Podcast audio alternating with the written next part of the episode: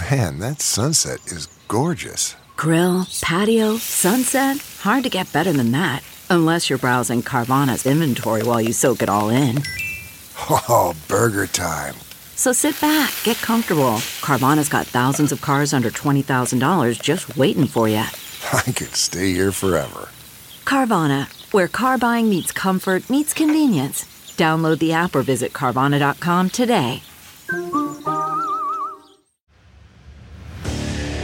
What makes a life a good one? Is it the adventure you have? Or the friends you find along the way? Maybe it's pursuing your passion while striving to protect, defend, and save what you believe in every single day. So, what makes a life a good one? In the Coast Guard, we think it's all of the above and more, but you'll have to find out for yourself. Visit GoCoastGuard.com to learn more. The Bob Cesca Show. Bob Cesca. Today's Rachel Maddow Show Award for Headline Excellence goes to Bob Cesca. The Bob Cesca Show.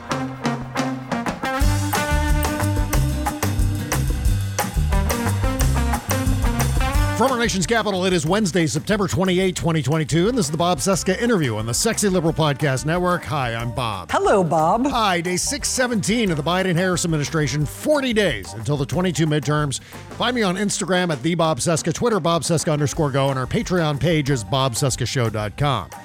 So today we're talking about the first on-screen political smear campaign in American history with author-director Greg Mitchell, who returns for his third appearance on the podcast. Greg's the writer-director of the brand-new PBS documentary, The First Attackads, Hollywood vs. Upton Sinclair. It documents the 1934 gubernatorial campaign in California, in which big money interests and Hollywood executives teamed up to totally derail Upton Sinclair's campaign. Lots of very familiar smear tactics were rolled out for the first time in this one, and we're going to talk with Greg about how it all played out. You can catch the documentary on PBS starting October 1. Plus, you can watch at kcet.org/firstattackads. Links in the description for everything, of course. Meantime, please help support this show by subscribing to our bonus content at BobSeskaShow.com. Okay, here's me and Greg talking about the first attack ads. More fun, more music, the Bob Cesca Show.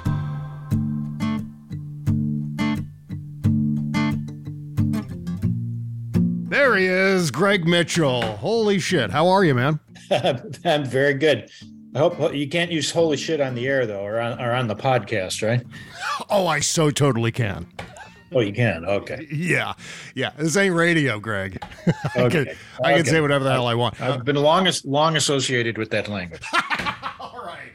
Well, holy hell, man. You've been busy. Thanks for taking the time to be here today. Sure. Happy to do it. Before we get into Upton Sinclair and everything like that, how's the newsletter going? It's one of my favorite things, checking my email inbox every day. Yeah. You know, it's good. I get good feedback. I don't get as many subscribers, even though it's free. I don't get as many subscribers as I would like to or think I would, you know.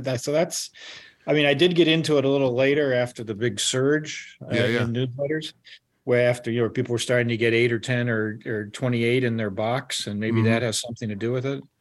I'm always a little bit of a letdown in terms of not as many subscribing as I would like. Yeah, it's a real challenge sometimes to build up those things. I find it's just a process. It's just a long process of attrition, just beating people to death with it until they join up, right? Something new will be invented by then, and then they'll have to, Well, how can people sign up for your newsletter? Let's get that out of the way first. Well, I guess they'd have to find it. I guess if they search Greg Mitchell Substack, they'd find it. I mean, it's called Music and Politics. There you go.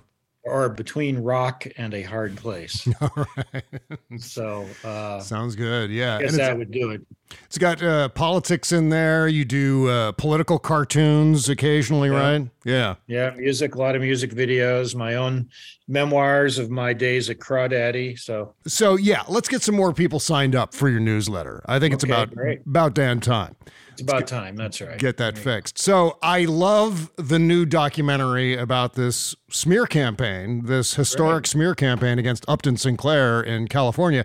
It's so incredibly germane to our current politics, Greg. And of course, you know that, but Before we talk about what happened to Sinclair in 1934, tell us about some of the political smear campaigns that preceded 34, being the first big on-screen campaign. Obviously, there was a long history leading up to that, right? Yeah, I mean, you know, dirty politics has been a part of American history and campaigns, you know, forever. Mm-hmm. You know, some of the people we feel are so were so revered and elevated back in the day, like, you know, Washington and Jefferson and Abraham Lincoln, for gosh sake, all were victims of, you know, personal attacks and, you know, the worst sorts of language. Mm-hmm. And then you had campaigns back then, and this is, you know, this is very important to remember when we get to 1934, mm-hmm. is that campaigns were always run by the parties themselves.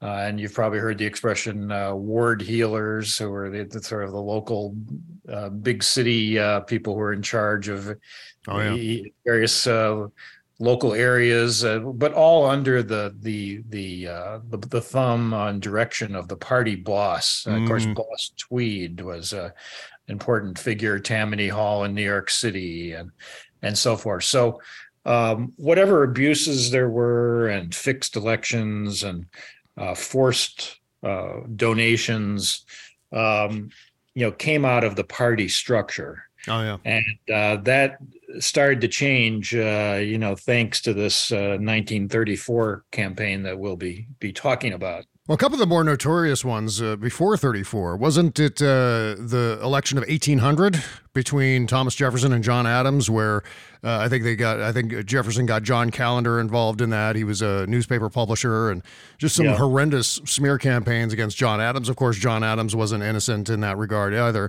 And then, you know, you maybe fast forward to 1860, that particular election, which was one of the most heinous that we had ever seen up to that point, because they just, the fire eaters in the South especially, just let fly with the most racist attacks against Abraham Lincoln and what he was seeking to do in his campaign. And that was completely detached from reality. I think that's the common notion behind all of these smear campaigns, is that it's purely disinformation. I mean, there's barely any substance to it that bears out in fact, right? Yeah. Well, that's, you know, that's the name of the game, I guess. And of course, back in those days, there was always a strong visual element already with cartoons. Newspaper cartoons and cartoons that were printed on leaflets. Again, you had the parties that would print up pamphlets and distribute, you know, campaign flyers with really vicious cartoons. Mm-hmm. And there's one, of course, when I was back in school, I think the campaign that got the most attention in this regard was the Grover Cleveland campaign. Mama, where's my pa, right? Yeah, where he was accused, and perhaps rightly, I'm not sure what the final judgment of history is, of, you know, fathering an illegitimate child. Mm-hmm. You know, that always got a lot of attention in school, I remember. Right. And of course, that was in my film, I've got a cartoon from that. Which is very funny and so forth. So, you know, so there always was a visual element to this sort of thing. They didn't use the movie screen or the TV screen. No. You know, which again is the innovations we get to in 1934. So leading up to 34, for the uninitiated, Greg, tell us a little bit about Upton Sinclair's career up to that point, up to the point where he decided to run for governor of California. So he had been publishing these very popular muckraking books, right? Right. Yeah. Well, again, but going back to school days, he was always included with the muckrakers, you know, right. Lincoln, Steffens, and so forth. And I guess I was a little, when I started getting back into him about 40 years ago, I was surprised even that his most famous book, The Jungle, about the meatpacking horrid conditions in Chicago, was actually a novel. I guess I would have always figured it was, you know, a nonfiction book. Mm-hmm. But indeed, most of his work was as a novelist. He took social issue things that were in the public mind and muckraked, as you might say, but turned them into novels, often very successfully, sometimes, less so. But at the same time, he was a kind of a pamphleteer, you might say, a polemicist, public speaker. He was, in his day, one of the world's most famous socialists. He was a member of the Socialist Party. Yep. He was very much associated with the socialism, which was kind of booming at the time. And he was very famous around the world. His books were translated and published around the world. And he was really one of the most popular, famous Americans in his day, even as his books kind of varied in quality and sales. But he did, he wrote a classic two-part novel on Sacco and Vanzetti, for example. He wrote a book on oil in California, which became the Daniel Day-Lewis movie. Oh, There Will Be Blood. Became many years later. You could take any social issue, and he probably wrote a book, a novel or a nonfiction book about it. He was, he would be arrested, and he started running for office in California as a socialist. He ran for governor twice, and got very few votes. So he had run previous to 34. He had run, yes, okay, as a socialist, and got about 50,000 votes. Right. So we got to 1933, and of course, FDR had been elected. Mm-hmm. The Democrats were on the rise. There'd never been a Democratic governor in California. California was booming during the Depression with all the people moving in from the Midwest. It actually had been booming before that in the 1920s, and then more people came. So California was kind of booming, but it had always been Republican business, going back forever. Mm-hmm. So Upton Sinclair, and of course there was great poverty in the state with all the people moving in and so forth. So and that was actually going to be later used against him, right? It was going to be used as a platform to smear Upton Sinclair as dragging in all these people who are seeking jobs during the Depression, and that would be used as a cudgel to attack Upton Sinclair. It's incredible. Right. The prosperity in California was actually then used against Sinclair in the smear campaign we're about to talk about, for sure. So what was? Oh yeah, go ahead. No, so I was just going to say. So in 1933, he decided he would write a because he was a writer. He decided, well, maybe I should run as a Democrat, which he never had done, and but I'll write a book about it. Which, of course, is very common today. Candidates run for president or even the Senate, and they always write a book, in advance. And sometimes it's just a, crappy memoir of some kind. But I guess maybe Sinclair invented this too. I'm not sure. But he wrote a book, which is actually more of a booklet. It was about 60, 70 pages long. Yeah. And it was called I, Governor of California, and How I Ended Poverty. Mm-hmm. And it was a fanciful look back at how a candidate Upton Sinclair ran for governor, and on an end poverty platform, and inspired a mass movement somehow, and somehow was elected governor, and then had this wonderful 4-year term or whatever. Yeah. And he published it in 1933, and then he changed his party affiliation to Democrat and set out to make the story true. Mm-hmm. So, my new film, which airs on PBS, is really looks at what happened later, when we really more later at the near the end of the campaign, when he was the subject of the. All these smears and the first attack ads. Yep. The title of the film, thanks to MGM and so forth. But, so there isn't as much play in the film about the actual epic, the End Poverty in California movement and the early days of that movement. Now, that's all in my book. I will plug my book. It's called The Campaign of the Century, which is, I have to say, something of a classic in the field. It was picked by the Wall Street Journal, for example, as one of the 5 best books ever written about any American election. Wow, outstanding. It won a major award, and et cetera, et cetera. So that book is 600 pages long and includes everything. Yeah. So anyone, if you're interested in the subject, then, of course, I want you to see the film. But the book itself goes into the full story, and it's incredibly lively. It was the craziest, wackiest campaign you can imagine.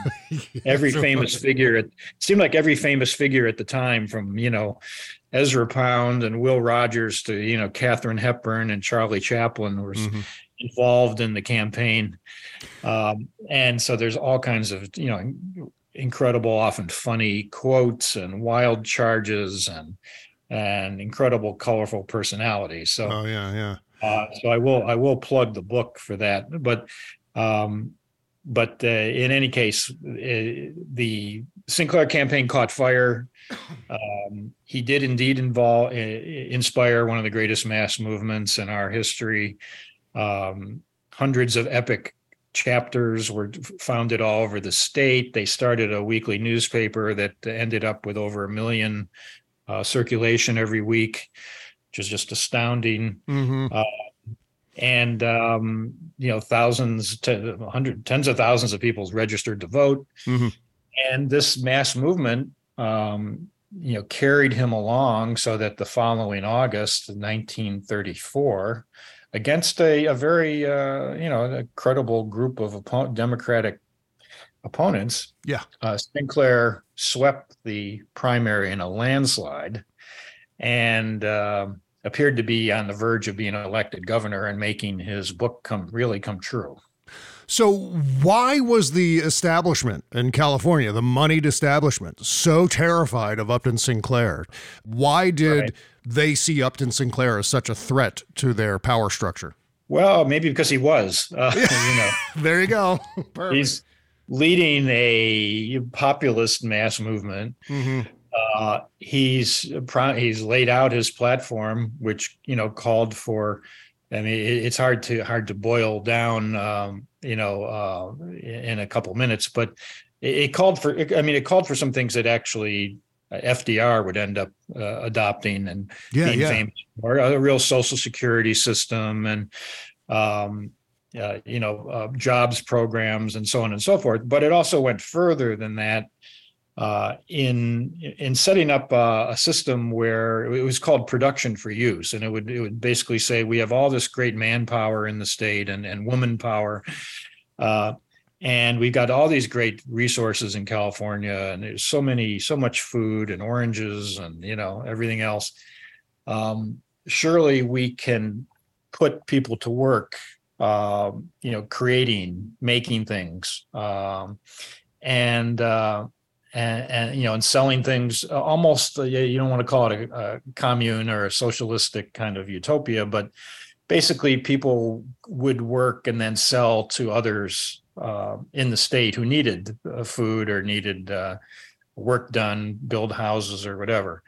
And it was almost like a barter situation, but it was kind of socialistic, you might say, on a state scale, in that you would provide jobs and work for all these people who would be, paid in money or in goods, and so many people would benefit from it. And it was just his claim, which was actually true, was that California was actually a very rich state. It just needed to have people, working the fields and working factories and, doing all that. So this was a threat to the powers that be. California had been run by the oil companies and by the banks and even by the Automobile Association, the usual vested interests. And so they took this as as an incredible threat to them. And, we can get to Hollywood in a couple minutes if you want. But sure. Hollywood was certainly in the forefront of that, with the movie moguls, who were then quite conservative. May surprise many listeners. Think of liberal Hollywood, but almost all the movie moguls then were quite conservative and Republican, and they went so far as to threaten to move to Florida if Sinclair was elected. That's right. And I make the joke that, well, there always was a city named Hollywood in Florida, so they just moved there. Exactly right. So how did this smear campaign launch? Who were the architects of this thing? Who started the idea of turning to film and the shorts that were shown before movies at the time as a platform for a smear campaign? Well, you know, the not just in terms of movies, but in terms of so much else in California. You know, William Randolph Hearst was a key player. Mm-hmm. He owned, of course, the great newspaper chain, and also made movies, had a movie studio. So he was in the forefront. Certainly the California press, the LA Times, was incredibly vicious towards Sinclair. Almost every daily newspaper in the entire state was against Sinclair. But, you know, Hearst was also involved in certainly politics and in Hollywood. And then the other major player there was Louis B. Mayer, the head of MGM, who was also, I think, second in command of the state Republican Party, a longtime Republican activist. And so he was kind of the prime mover in Hollywood. And they recognize, you know, as I show in my book, not so much in the film, because the film has to kind of jump right into the action, but you know, it took a little time to build, but all these intersections of Hollywood and, you know, the head of the sun-kissed growers, you can imagine what kind of force they were. Right. A.P. Giannitti, the founder of the Bank of America, again, the most famous California bank. I mean, if you name it, whoever was, any big name in California was involved in this campaign, you know, almost all of them against Sinclair. So, but, you know, the Hollywood angle basically came about. They tried all sorts of things to turn the election around. That the candidate was actually an incumbent named Frank Miriam, a Republican, who was, you know, an incredible hack, dullard, ox, as Westbrook Pegler called him. Right. Not, you know, not an inspiring character, but, you know, a Republican incumbent. So at least they had that going for them. And so basically Hollywood tried all sorts of things. I mentioned threatening to move to Florida. They even a couple of people took a trip there, well-publicized trip to scout locations. Another thing they did was they forced at almost every studio, they forced all the staffers from you know, wardrobe people to top stars to donate one day's pay to the Republican campaign or the slush fund. You know, very few were in the position to refuse. Jimmy Cagney was one. There's some conflicting evidence on Katharine Hepburn. I interviewed Billy Wilder before he died. Billy Wilder, director, had just arrived in America, and he fought it, but finally gave in.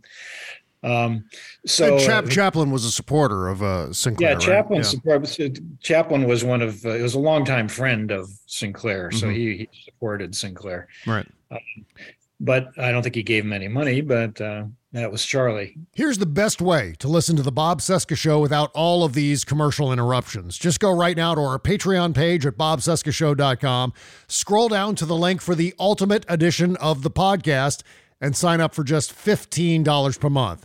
In exchange for your super generous support, we're going to give you a completely commercial-free version of the Tuesday show, the Wednesday show, and the Thursday show. Plus, you're going to get the Shadow Docket show every Tuesday and Thursday. And wait, more things.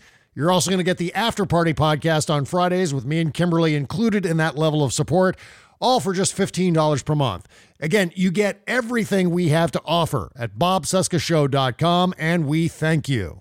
CarMax is putting peace of mind back in car shopping by putting you in the driver's seat to find a ride that's right for you. Because at CarMax, we believe you shouldn't just settle for a car. You should love your car. That's why every car we sell is CarMax certified quality, so you can be sure with upfront pricing that's the same for every customer. So don't settle. Find love at first drive and start shopping now at CarMax.com. CarMax, the way car buying should be. Okay, picture this. It's Friday afternoon when a thought hits you. I can spend another weekend doing the same old whatever, or I can hop into my all-new Hyundai Santa Fe and hit the road. With available H-Track all-wheel drive and three-row seating, my whole family can head deep into the wild. Conquer the weekend in the all-new Hyundai Santa Fe. Visit HyundaiUSA.com or call 562-314-4603 for more details. Hyundai, there's joy in every journey. Bob Cesca. All-time favorites all day long. Hollywood, I guess the darker side of Hollywood, I should say, has been sort of a through line in some of your more recent work. What is it about the darker side of Hollywood that attracts you to it as a, as a subject? I'm fascinated by this because we're kind of on the same page about that. I'm very weary of this notion of quote unquote liberal Hollywood. I think there are some people, yes, actors and some of the creative people are liberal, but by and large, you've got an entire community of executives there who are as far right and capitalist as can be, right? Yeah. Well, of course, my I've had two or three books, and I think two of my films recently have Hollywood's kind of been the bad guy. But you know, these are historical things going back to before the 1950s. So, you know, I'll leave you to take care of the modern day. Well, thank you. Back then, it really was, and it really was true that Hollywood was not to the left, and in fact, the jumping a little ahead in our story, the Sinclair campaign was a big reason that Hollywood did start to move to the left, because the outrages by the studios so angered the screen actors and screenwriters who had just started their guilds, and were having trouble getting traction. The outrage over this 1934 campaign sparked a huge surge in the Screenwriters and the Screen Actors Guild. And so they got, you know, many, many more members and turned very much to the left. And then it took a while for the moguls and the producers and directors to catch up. But the real seeds of the liberal Hollywood was formed in reaction to this race. So, but and so much of what we see of Hollywood, even at that period of time when the filmmaking industry was still very much in its infancy, is all fantasy. It's a facade. What we see of Hollywood is a show, and there's a lot of seedy, dark things that occur under there. And I'm so glad that you're sort of on the wall, Greg, pointing out some of that history. Well, you know, I guess it's like the Hollywood sets, right? It's all false facades, right? Exactly, and what's behind them. It's always funny to see what's behind them, but and sometimes not so funny. But you know, not. You know, going back to the 34 race, again, speeding up a little bit here, is that, you know, and the notion of the first attack ads. Basically what happened when we got into October of that year, Sinclair was probably still seen as winning. So the next step was taken, which I'm sure some in our audience, and maybe many, I'm not sure, have seen the movie Mank, the David Fincher movie. Oh, yes. And this next part here was in a very important subplot in that movie, which is, and the movie was, even though it did have plenty of things false, it did capture a lot of the essence of this, which is that Irving Thalberg at MGM, he was known as the boy wonder, married to Norma Shearer, was certainly the most famous and popular producer in all of Hollywood, really second in command to Louis B. Mayer at MGM, not particularly political himself. In fact, he had been a boyhood orator for the socialists in New York City.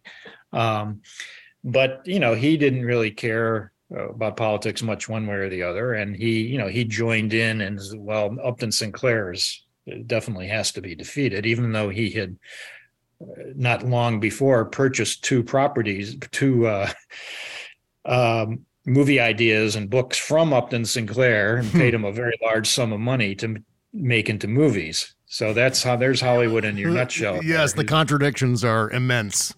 Right. So, but in any case, Thalberg decided to make a series of three movie shorts. Sometimes they've been sort of inaccurately, including by myself, referred to as newsreels. They actually were movie shorts. And, you know, some of you may know that at back in the day, even back maybe in my day, movie shorts were shown before most movies in theaters. Little comedy things. Of course, there was Laurel and Hardy and Chaplin and Harold Lloyd and wacky little Three Stooges, et cetera. And then, of course, cartoons. Right. Were shown before movies. And, of course, movies were incredibly popular. It's like watching TV. I guess it was like watching primetime TV before everyone started streaming. Yeah, exactly. Yeah. I don't want to make the comparison to today's TV, but back then, so many people went to the movies every week, you know, or more once a week. And that's where a lot of people got their news from the newsreels. Right, newsreels. There were very popular news. You know, Hearst and everyone else. They had all these newsreels, and so and I guess you could smoke and the whole thing. So what more could you want? So you had an enormous audience there, and an audience that was used to taking serious when there was serious news presented in newsreels or in movie shorts, were used to taking it seriously and not thinking they were being bamboozled. So you have a captive audience, and you have an audience that's sort of suspends belief or disbelief, which I guess is what Hollywood's all about. Anyway, so Thalberg had the genius idea of making these three movie shorts. And, in my First Attack Ads film, this is kind of what I focus on. And but what he did was he took a maker of shorts and little screen tests for MGM named Felix Feist Jr. and sent him out with a crew to interview. The first two of these movie shorts were basically inquiring reporter things. Yes. Where you go out in the street and pigeonhole various people. Not exactly a scientific sample, even in the best of circumstances. And ask them awkwardly, what do you think about this or that? And so that's what they did here. And they did interview, some people who were actually, people in the street, and in Southern California, of course. But they also interviewed or set up, apparently, a few people from Central Casting who were kind of given scripts, of course. And so they were filmed, of course they were either blasting Upton Sinclair or endorsing Miriam, his opponent. And they were, so if you watched these two newsreels, you would see all the very reputable people, well-dressed, well-spoken. Yep. So nice old grandmothers, small businessmen, all endorsing Miriam and raising alarms about Upton Sinclair, calling him a radical and so forth. And then you'd have the Sinclair people, yes, who were tended to be a little shady looking, odd sounding, spoke with foreign accents. Two of them called him Upton Saint Clair. One of them actually said, I would vote for Upton Sinclair. He was the author of The Russian Government, and it It worked very well there, and it will work well here. Wow, yes. And then there was another guy who's like, I support Upton Sinclair, but some of his policies are a little too radical for me. Right. And this is like, oh, okay, all right, we see what's going on here. Yeah. And you know, so some of these people were actually real people. Okay, they could cherry pick. They had enough people to cherry pick. And if they see a gap-toothed old guy shuffling on the street, and they say, "Oh, let's interview that guy," and then of course he endorses Sinclair. Right. But some of them were also obviously straight from Central Casting and were given scripts and so forth. So, so these two movie shorts, of course, caused a sensation. Where you got a lot of press. They supposedly were showing the public opinion and the direction of the campaign. So even people who didn't see them could be influenced by them.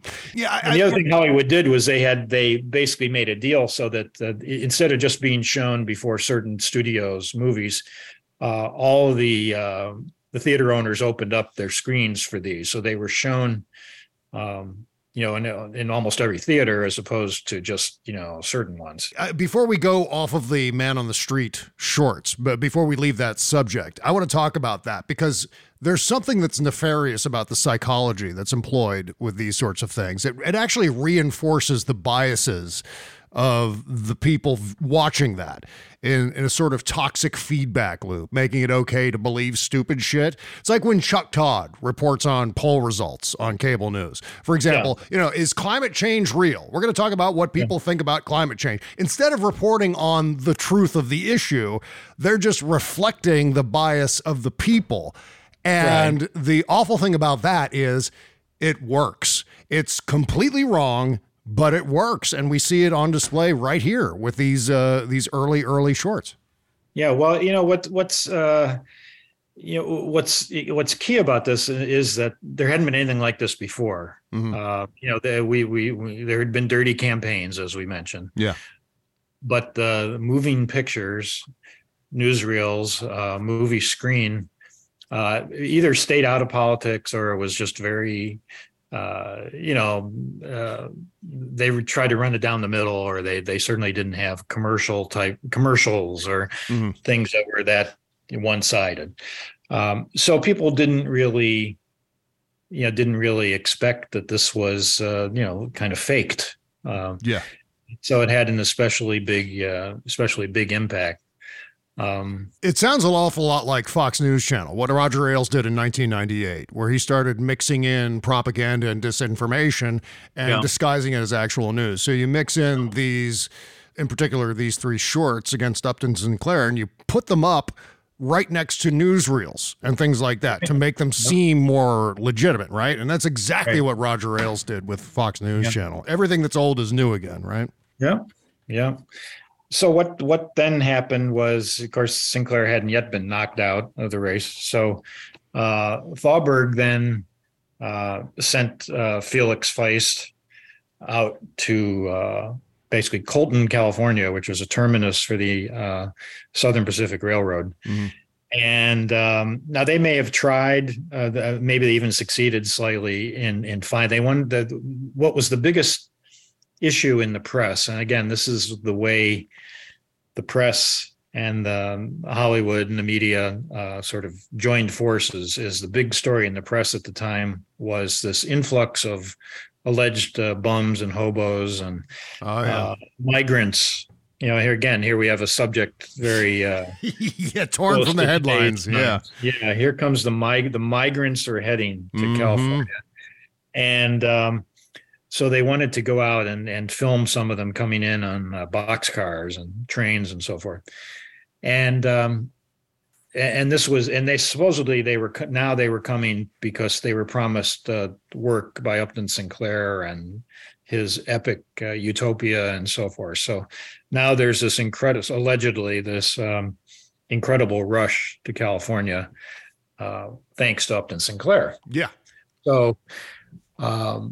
MGM hoped to. I don't know if they hoped to. Maybe they thought they could find some hobos coming in, and they may have. Maybe they even did film a little, a small number, but They use clips from actual movies. They then supplement whatever they got. And it's impossible to tell exactly what they filmed, but it's kind of clear what they didn't film, because, you know, I found the footage that had been shot earlier and basically was already in archives and of bums coming in, jumping off trains somewhere. And even clips, outtakes from a recent movie, movie drama was used. And so they kind of, the MGM, of course, is very creative and professional studio. So they are able to kind of mix these kind of clips together with the narration, all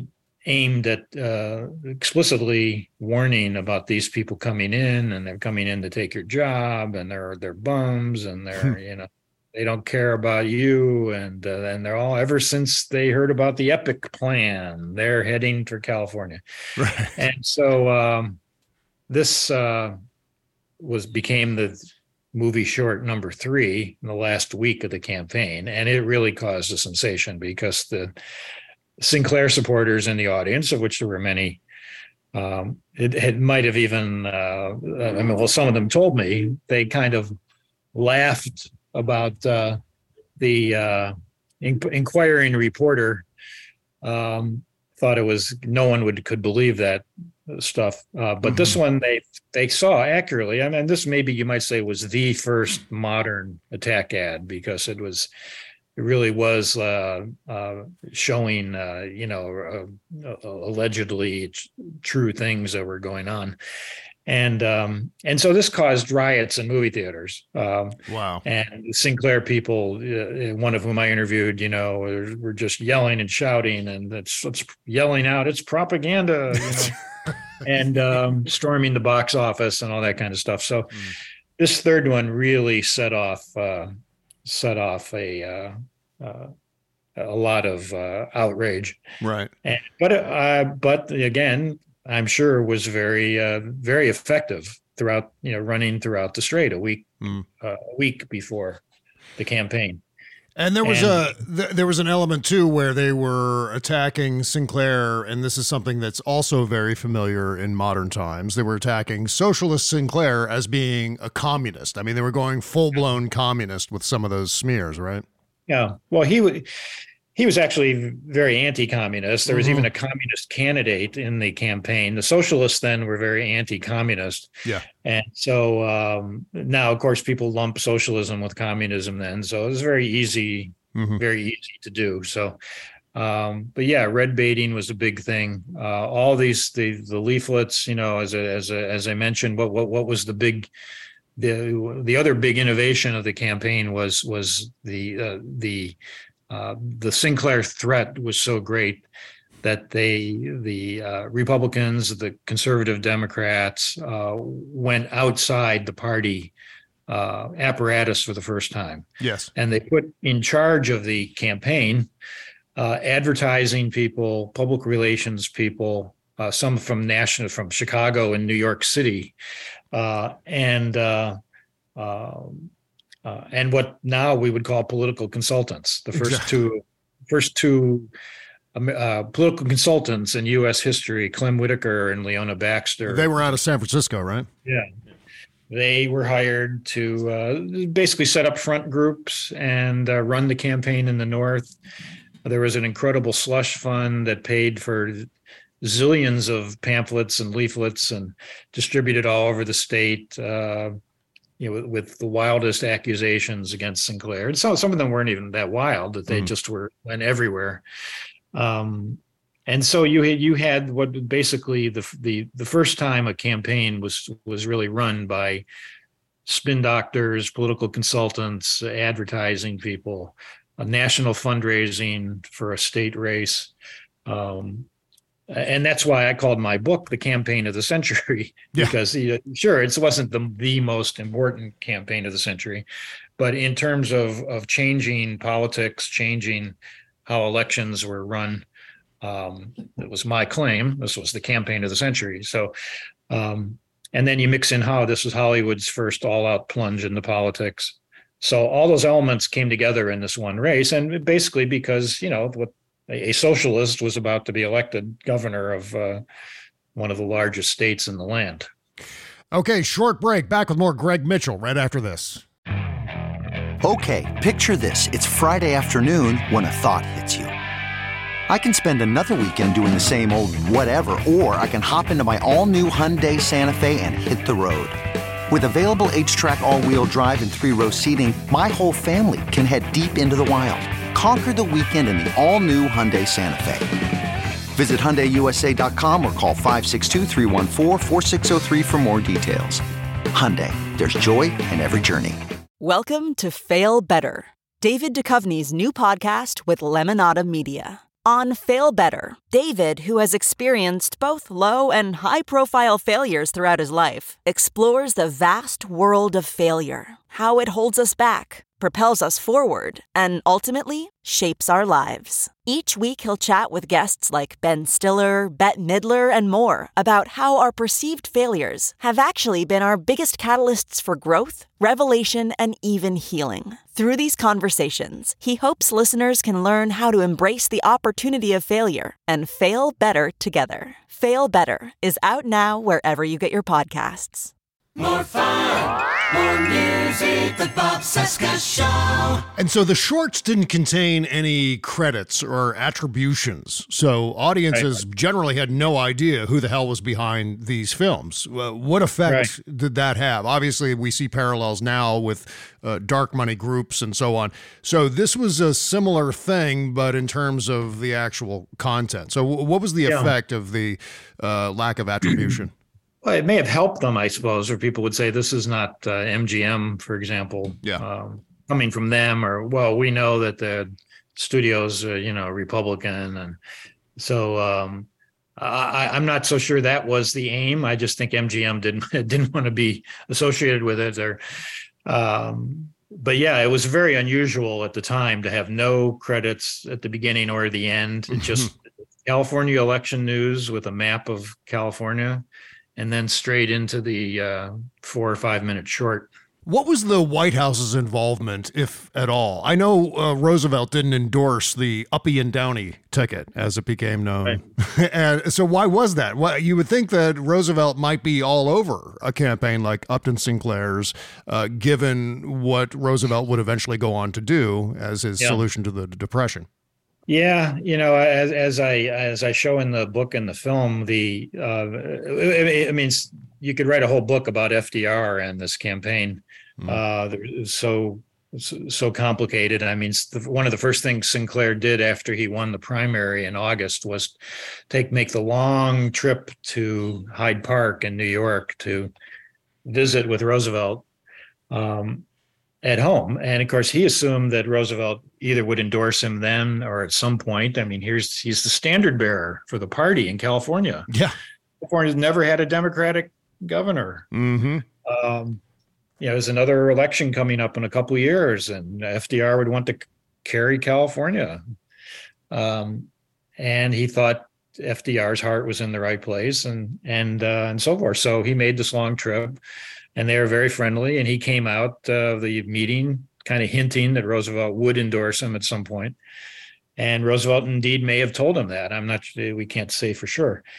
But then as the weeks went on, I think FDR got cold feet. Some of his advisors wanted him to endorse Sinclair. Others didn't. They thought it might tarnish what FDR was trying to do, which was there was no slam dunk. You know, most of the major New Deal legislation hadn't passed yet. Some of it had. And then, of course, because of the effects of this smear campaign made Roosevelt start to fear that, well, Sinclair's not going to win anyway. So the last thing I want to do is endorse him. Yeah. So the smear campaign, I wasn't directed at keeping FDR out of the race, but it was a nice byproduct. Mm-hmm. And so FDR then did not endorse Sinclair. And so, well, I guess he's neutral, but it actually, as I showed for the first time behind the scenes, near the end of the campaign, White House operatives actually did cut a deal with Sinclair's opponent where they would kind of signal that they didn't really like Sinclair. Ugh. And in return, the Republican opponent would not oppose the New Deal once he took office. So in the end, FDR kind of not a profile in courage. Let's put it that way. Yeah, I was going to say, I mean, now we look back at FDR and we think, OK, well, here's a man of principles who was kind of like a juggernaut moving forward, especially in the 1930s. And it wasn't necessarily that way. I mean, obviously, he got a lot of amazing things done, lots of legacy things. But at the same time, there were a couple of instances, and this being one of them, in which FDR walked right up to the line and then backed off. I would say another example of that was in 1937 when he cut back on a lot of the New Deal spending, which created another recession. And so it wasn't all like full speed ahead for FDR throughout those years, was it? Yeah. Well, he had... I mean, you know, let's say he was not a flaming radical to begin with, but he... You know, he couldn't get, he had a better, if you want to compare him to Biden or Obama, you know, he had a little more, he had a little more personal popularity, and he had a little more of an edge in Congress, but it was not a slam dunk. Mm-hmm. And so he was always concerned, okay, I got this legislation through, but am I going to be able to get this through? And if I'm being tagged as a socialist and so forth, then, you know, it's not going to happen, because there was plenty of opposition to FDR, even among Democrats. And he had to, you know, he had to squeeze things through. So he certainly could have behaved differently here. He could have behaved differently in some other cases. That's what we sort of say about Obama. You know, he was a little too right. I mean, he got some good things done. He pushed at some times, but in general was very squishy and, you know, didn't push hard enough for certain things. And, you know, and that happened with Roosevelt too. But, you know, after 1934, when there was, even though Sinclair lost, a lot of other liberal or lefty type candidates won. Yeah, there was a even in California, even in California itself, except Sinclair didn't win, but a lot of other state candidates did win. You know, California never looked back. It's been towards the liberal edge, at least on the Democratic side, ever since. And so Roosevelt was able to get more done in 1935 and 1936 before, as you say, he started pulling back again. Right. And there were so many, as you just said, there's so many upsides to that 34 election, with you had a lot of down ballot liberals winning their races during that same election. What were some of the other upsides? You also mentioned, I think, the unionization of Hollywood, for example.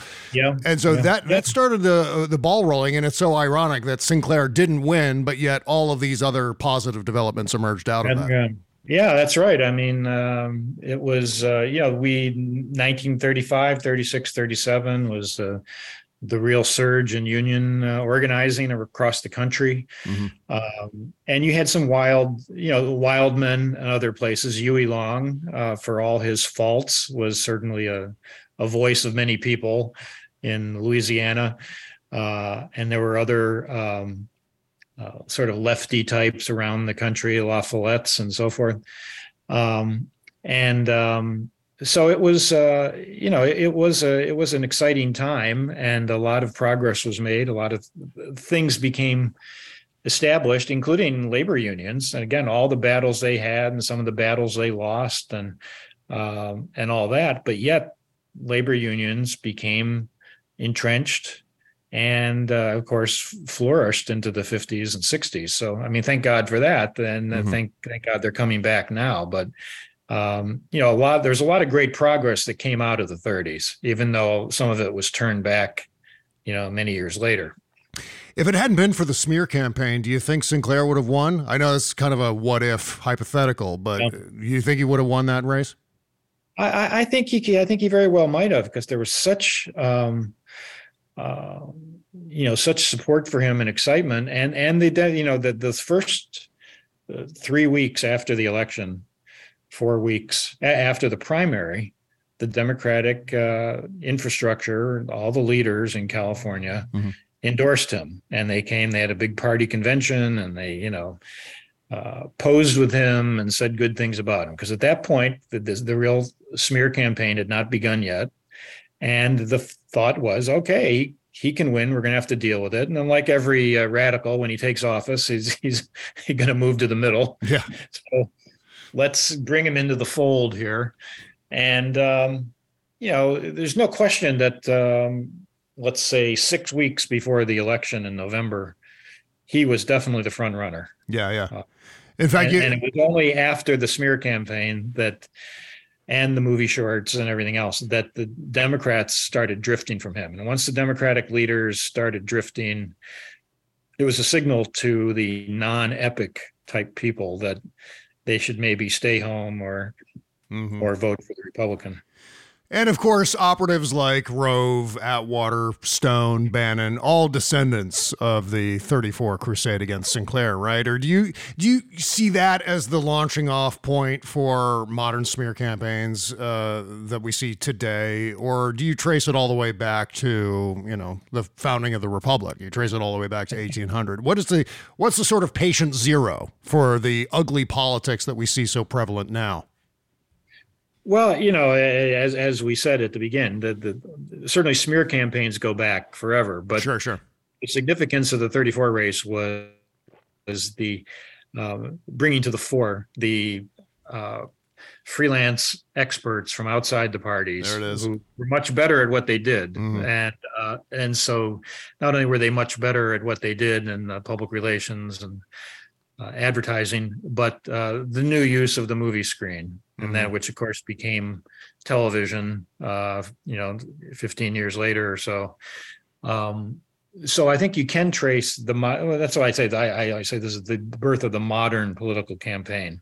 Yeah, so much came out of this campaign, and so and of course now you have attack ads that are central to campaigns, sure. Not just kind of like. Even back in the days of the Willie Horton ad, for example. Oh, yeah, yeah. It was like, well, this is sort of a crazy, interesting thing, and it seems to be having a big impact, but it was in a presidential race, and it was part of a much, much bigger strategy, where it seems like in this year, for example, attack ads are almost central to most campaigns. Oh, yeah. So, you can't overstate the importance of these kind of attacks coming to the screen and how they were embraced, how they were seen as effective, and then, have grown during the television age and now online and streaming and everything else. So, so that alone was significant, but also just the turning over campaigns to the real... whizzes. Yeah. The real whizzes are, as Arthur Schlesinger put it, that this campaign showed the way from the smoke-filled room to Madison Avenue. Oh, yeah. Yeah. And in fact, there was a quote that jumped off the screen for me in the documentary, Greg, and that is the quote from Irving Thalberg, which was, "Nothing is unfair in politics." Yeah. And boy, do we see that writ large now. Yeah. Donald Trump being primary example of that, the unfairness in politics. And so that's certainly been exploited these days. And yeah, you can definitely trace it all the way back to 34 for sure. Yep. So anyway, so it's like it's easy to make these connections, I think. And it makes this, I think, campaign, which is, I think, so interesting. I mean, I've been writing about this campaign for 40 years, literally. Mm-hmm. Of course, just recently was able to make the film, but it's always kept my interest because there's so many interesting characters involved and, both from the arts and from politics and writing and the press, people like, Will Rogers became a true hero to me. So it's just an incredibly lively, in some ways crazy story, but with tremendous import, not just for, the future of campaigns, but just when you get back to, okay, this was the time of the Depression. This was end poverty in California. Yeah. This was not This was not like a Donald Trump, you know, a cult of personality or celebrity. Oh, Upton Sinclair, he's such a well-known person running this campaign. No, he was running on this platform to end poverty in California. Yeah, yeah. It could not be more serious, but at the same time, the circus around it was just incredibly colorful and fun to watch, at least many years later. I was mentioning What If earlier.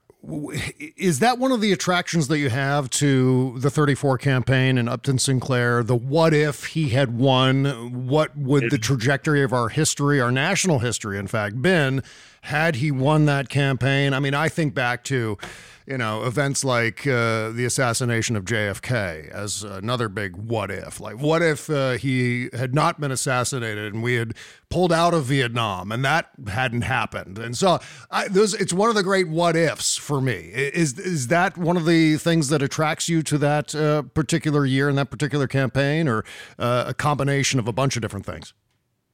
Well, I suppose so, only because there was enough of that in the air there then.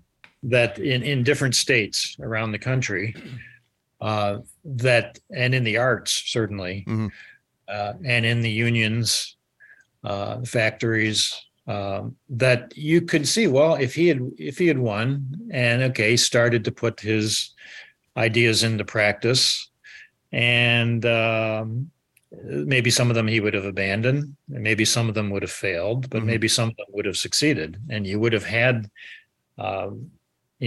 put not just the notion of, well, let's have unemployment relief, but let's have full employment. That would be, even if he came close to that, that would be a lesson for the rest of the country, you know, because the whole image was, you know, here's an able-bodied man or woman, able to work, wants to work. There's plenty of things to work on. There's plenty of things to produce and sell, or just build homes for other people, or provide food for other people. It's insane. You know, you step back from it and you say, well, it's insane that we don't have that even today. And so here it is. How many years later now? I've given up 88. Don't ask me to do the math, Greg. Huh? I just did it pretty quickly there. So I'm a little older than you. So, I think if he succeeded even part way, it would have set an example. Sure. Even in losing, he helped push Roosevelt to the left. And we did get Social Security the next year and the Works Progress Administration and a bunch of other things. So imagine if he'd won. Anyway, it's interesting to speculate because, the stakes were really high. Are attack ads on television effective anymore? Seems like the real smear campaigns have migrated to the internet with just viral disinformation campaigns. We see lots of trolls and bots out of Russia and other places like that, injecting these kinds of ideas into the conversation more organically than some sort of presentational thing that you see during a commercial break, which most people are fast forwarding through on their DVRs anyway. So are we kind of seeing the last gasp of that as a format? Well, I don't see that. I mean, it may be that they're not that effective, but certainly the candidates and their handlers think they are, because there's more of my observation is more than ever. There's more of them than ever. And of course, you know, there's declining numbers for network TV, but where do these ads get the most play? Well, they're Twitter links and YouTube, and so, if there was no internet, then you might say, well, you know, people aren't watching TV; they're reading books or something. I don't know, but instead, people are on the web, and these ads are so easily spread on social media that. I think that may even be the prime audience, you know, social media. So you do a 30-minute or a 30-second or 60-second spot, and it's lively, and one-sided and so forth, and then it gets spread everywhere, and that's maybe more in people's face than on TV commercials. They turn away from commercials of any sort, whether it's Arby's or, politics. But, they're having a good time surfing the web and checking their Twitter and, and here's, these attack ads keep popping up and some of them are kind of amusing. So I don't know. I don't see that I don't see that attack ads have peaked yet. Okay. But, all right. Who knows? There may be a revelation this year that, these are actually hurting more than helping. And then we'll see, I don't know what we'll see after that. I don't know what the alternative is, but. Meantime, the documentary is called The First Attack Ads, Hollywood versus Upton Sinclair. The premiere is, Saturday, October 1st, 9 p.m. on KCET in L.A. Is that where the premiere is happening? Yeah, but the key thing and what's exciting is that, the first two premieres are in Los Angeles, but it's going to be streaming right away. People are going to, if you any sort of PBS app, whether you have it yourself or if it's on Apple TV, it's going to be out. It's going to be available nationally, and then it's going to roll out at stations around the country. Also, it's not like Ken Burns' thing, where it's on the same night everywhere. Yeah. But for example, it's going to be on WNET Channel 13 in New York City, which is the biggest station probably in the country, I would think. Wow. It's going to be on there on the night of October 9th, and then two more showings there. But, again, in the modern age, I imagine more people will see it via the web and, apps and so forth. So starting October 2nd, anyone who's interested, check check online, check out. It may even be available right at KCET in LA. If you go to their site, it might go there and it'll be there. You won't even have to get a PBS app or look for it on Apple TV. It'll be there. Right. kcet.org/firstattackads. That's the direct website address. And in fact, I'll put that in the description under this episode too, with all of the other appropriate links for how people can watch the documentary. It is utterly fascinating. It's about 30 minutes long. And it's as you were saying before, it's kind of a great companion piece to that movie Mank, which is an outstanding film. As you were saying, some historical inaccuracies in there, including what eventually became of Mr. Feist, which was not entirely kill himself. Right. Yeah. Here's a spoiler alert. Feist did not kill himself. Shame. And he didn't regret it. Yeah, he didn't regret the smear, being part of the smear campaign.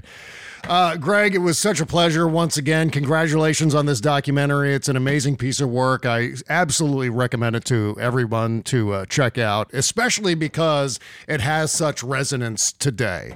And that's one of the many things that makes it so great. So thank you again for putting this together, you and Lynn Goldfarb, who was the producer on this project. And I'm looking forward to having you back on to talk about your next attack on Hollywood. Why do you hate Hollywood? Well, actually, my next film is set close to the same period, and this time Paramount is the bad guy. Uh-oh. Can you preview exactly what that might be? No, or do you I'll let it go for that now. But it's another my fixation on how film footage is suppressed or distorted or can do bad things in the people, powers that be, that manipulate it. So that's my next. But Paramount becomes the kind of the bad guy in the next one. Outstanding. Well, we'll have you back on as soon as that happens. All right, Bob, thanks. Always a pleasure. Thanks so much, Greg. Take care. Bye-bye. Bye-bye. Could we both be honest here this time?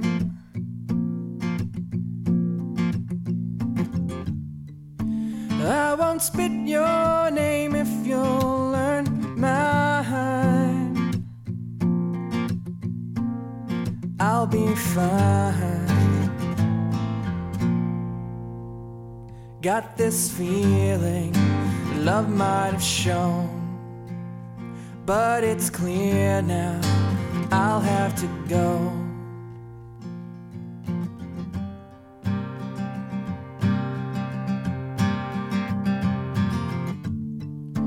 Where's all the angels in your name?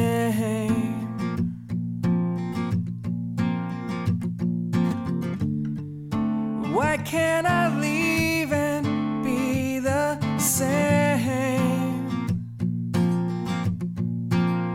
I'll be fine. And it's clear now I'll have to go.